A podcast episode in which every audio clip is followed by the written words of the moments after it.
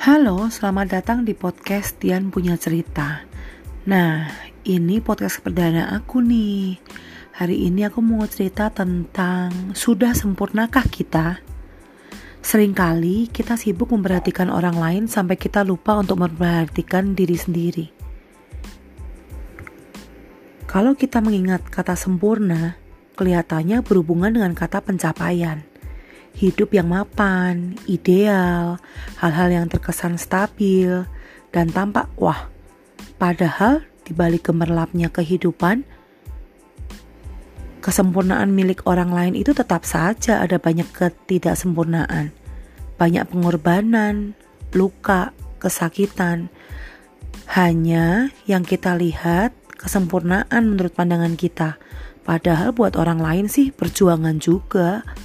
Kalau yang kita lihat hanya indahnya saja, dan kita lihat setelah seseorang berhasil mencapai goal, maka di benak kita yang terlintas tuh, wah enak ya dia sudah berhasil hidupnya, sukses dan sudah terkenal. Nah kita, padahal kalau kita lihat dari awal, waktu dia belum berhasil, apa saja yang dia alami, pasti dia juga mengalami penolakan, kesulitan. Seperti apa yang dia sudah lalui sekarang itu, itu karena dia sudah bisa survive dan jadi orang yang luar biasa seperti sekarang. Jadi, semuanya itu selalu ada awalan, dan awalan itu biasanya eh, nggak uh, enak. Nah, karena dia sudah tahu rasanya nggak enak dan dia berusaha dia berjuang, dia berproses sampai akhirnya dia berhasil. Seringkali kita melihat itu keberhasilan seseorang saja, tapi kita tidak melihat prosesnya. Jadi kalau ditanya nih, sudah sempurnakah kita? Selama kita hidup sih tidak akan pernah sempurna. Tapi kita berusaha memperbaiki diri. Upgrade diri terus-menerus ada teman yang memberi perumpamaan yang menarik nih. Ketika kita sukses dan kita bisa beli tiket penerbangan di first class, kita nggak akan mau duduk lagi di kursi ekonomi karena kita mampu beli tiket yang first class. Ngapain kita beli tiket yang ekonomi gitu? Nah, ketika pesawat itu mulai terbang, pramugari yang ada di first class itu dia menutup korden untuk membedakan mana kelas ekonomi, mana kelas first class. Nah, orang-orang yang masuk di dalam first class itu, yang duduk di kursi first class itu, dia sangat menikmati tempat duduk yang nyaman, disetelin TV, kasih makan, kasih minum. Itu artinya sama dengan kehidupan kita. Ketika kita mengetahui bahwa diri kita berharga, kita punya value, semua yang ada di masa lalu kita, di belakang korden-korden itu, itu tidak bisa lagi mempengaruhi kita. Sudah tidak lagi menghantui kita. Jadi intinya masa lalu kita itu tidak sudah tidak lagi mempengaruhi kita, menghantui kita. Jadi kita harus berdamai dengan masa lalu kita. Dengan cara apa sih? Dengan cara melepaskan karena namanya kenangan, walaupun itu kenangan pahit, tidak akan pernah lupa. Itu akan selalu berbekas, teman-teman. Tapi kita bisa berdamai dengan cara apa sih? Dengan cara let it go. Ya sudah, sudah kejadian mau bagaimana? Kalau kita selalu dihantui dengan masa lalu kita, kita kepikiran terus, Abis dulu aku selalu gagal sih, aku selalu pilih pilihan yang salah sih, aku melakukan kesalahan terbesar sih, aku tuh gak layak sih, aku tuh gak pantas sih, aku tuh dosa dan lain sebagainya. Kita gak akan pernah maju. Kita hanya akan terus kepikiran penyesalan-penyesalan kita.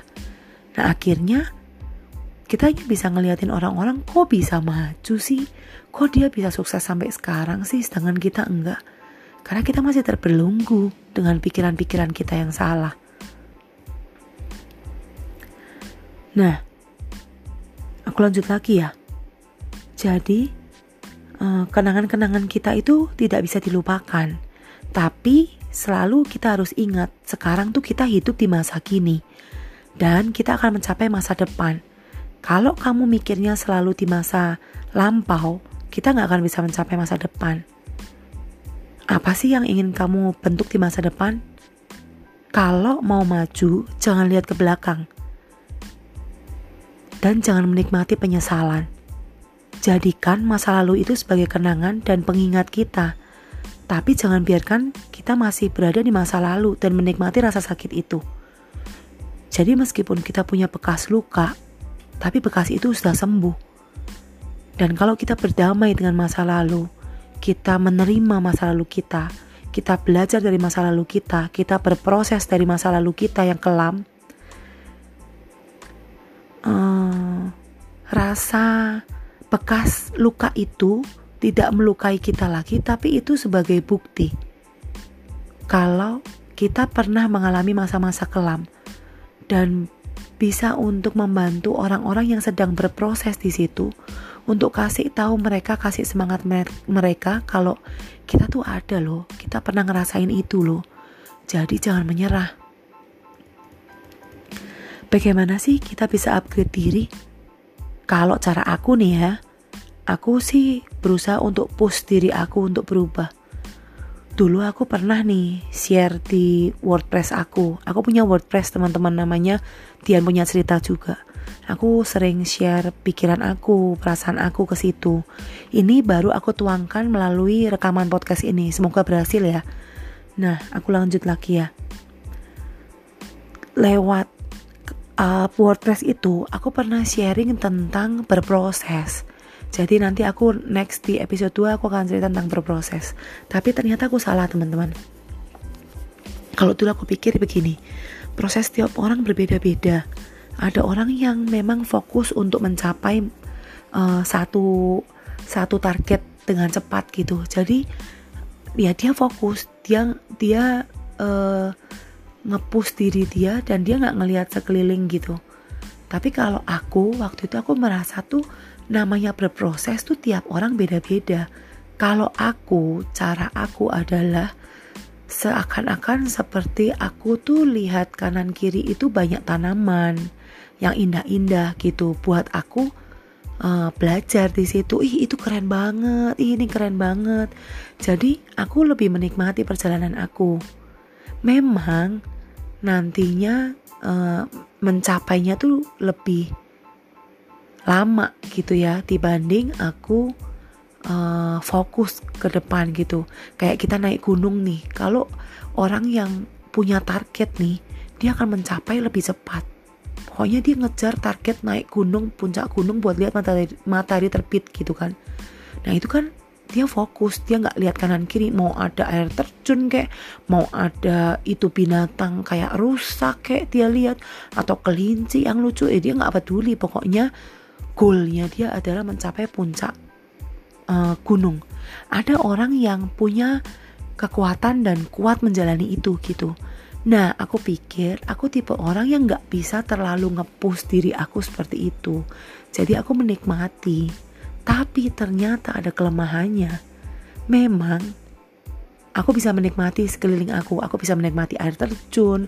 Aku bisa menikmati binatang yang lucu-lucu. Aku bisa menikmati tanaman-tanaman ketika melewati gunung itu. Tapi prosesnya lebih lama. Goalnya lebih lama. Padahal kalau aku mulai aku bisa push sedikit sedikit lebih uh, gigih, sedikit lebih terfokus dan gak lihat kanan kiri, mungkin aku akan mencapai targetnya, mencapai uh, puncak gunung itu lebih cepat dari yang sekarang gitu. Aku mulai disadarkan melalui teman aku nih, aku punya teman baru gitu kan, dia jago banget pikirannya oke okay banget. Aku kagum banget sama dia. Nah dia yang kasih tahu aku tentang ya tiap orang memang dikasih free will gitu. Jadi nggak salah juga kalau kamu mau menikmati itu gitu. Jadi proses memang di tangan masing-masing dari kita. Hanya jangan menyesal kalau prosesnya itu berjalan lebih lama. Proses itu berjalan uh, lama banget gitu. Karena ya itu konsekuensi ketika kita itu banyak melihat kanan kiri gitu. Kita nggak fokus dengan tujuan kita. Ya kita akan lebih lama walaupun nanti akan mencapai juga. Dan ketika kita lihat kanan kiri itu ada sesuatu pengalaman kan namanya juga melihat air terjun. Berarti kan kita mengalami main air terjun. Kita lihat binatang rusa kita mengalami dengan mata kita kita melihat binatang rusa itu pun belajar loh apa pun yang kita lalui apa pun yang kita uh, lewati sebenarnya itu proses belajar hanya fokusnya kita itu mau mencapai target itu cepat atau lama gitu. Kalau kita it's okay berlama-lama, ya sudah nggak apa-apa. Nggak harus ngejar seperti orang yang memang punya fokus uh, berapa lama nih mencapai puncak gitu. Jadi aku belajarnya di situ sih. Jadi tiap orang tuh punya prosesnya masing-masing. Yang pasti uh, jangan terlalu santai karena kita itu pribadi yang harus selalu di-upgrade. Balik lagi ya, harus di-upgrade. Upgrade-nya bagaimana? Upgrade-nya adalah uh, dengan cara latihan gitu. Jadi dengan berlatih untuk merubah diri, kita dapat masukan-masukan hal-hal baru yang menambah wawasan, merubah cara berpikir, Kemudian kita juga merubah lingkungan pertemanan kita. Kita jadi berkumpul dengan orang-orang yang bisa membawa dampak baik untuk kita. Jadi, itu tuh sebenarnya sama dengan kita menyempurnakan diri meskipun tetap tidak akan sempurna. Kita tetap ada kekurangan karena kesempurnaan kan hanya milik Tuhan. Tapi yang pasti usaha itu tidak pernah mengkhianati hasil, teman-teman. Jadi tetap aja akan ada hasilnya gitu. Hasil dari proses belajar itu yang kita lewati ya. Nah, niat hati membantu orang lain memang baik. Tapi kita harus ingat nih, kita harus menolong diri kita sendiri dulu baru kita bisa menolong orang lain. Sama seperti perumpamaan ketika kita naik pesawat. Kita naik pesawat bersama anak bersama anak kita ya.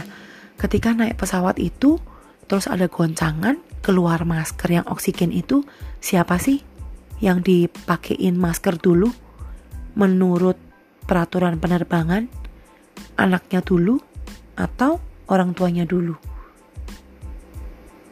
Nah bener kan? Orang tuanya dulu. Kitanya dulu pakai masker itu untuk menyelamatkan diri baru kita bisa tolong anak kita. Sama seperti kita menolong orang lain.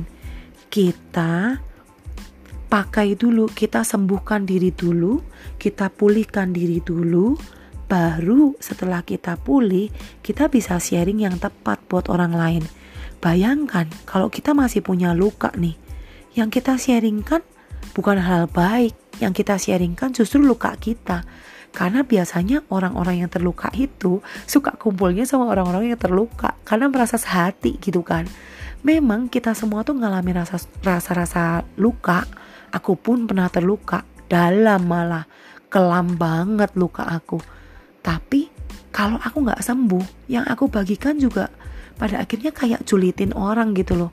Oh iya nih si ini nih kayak gini loh, si ini kayak gini loh.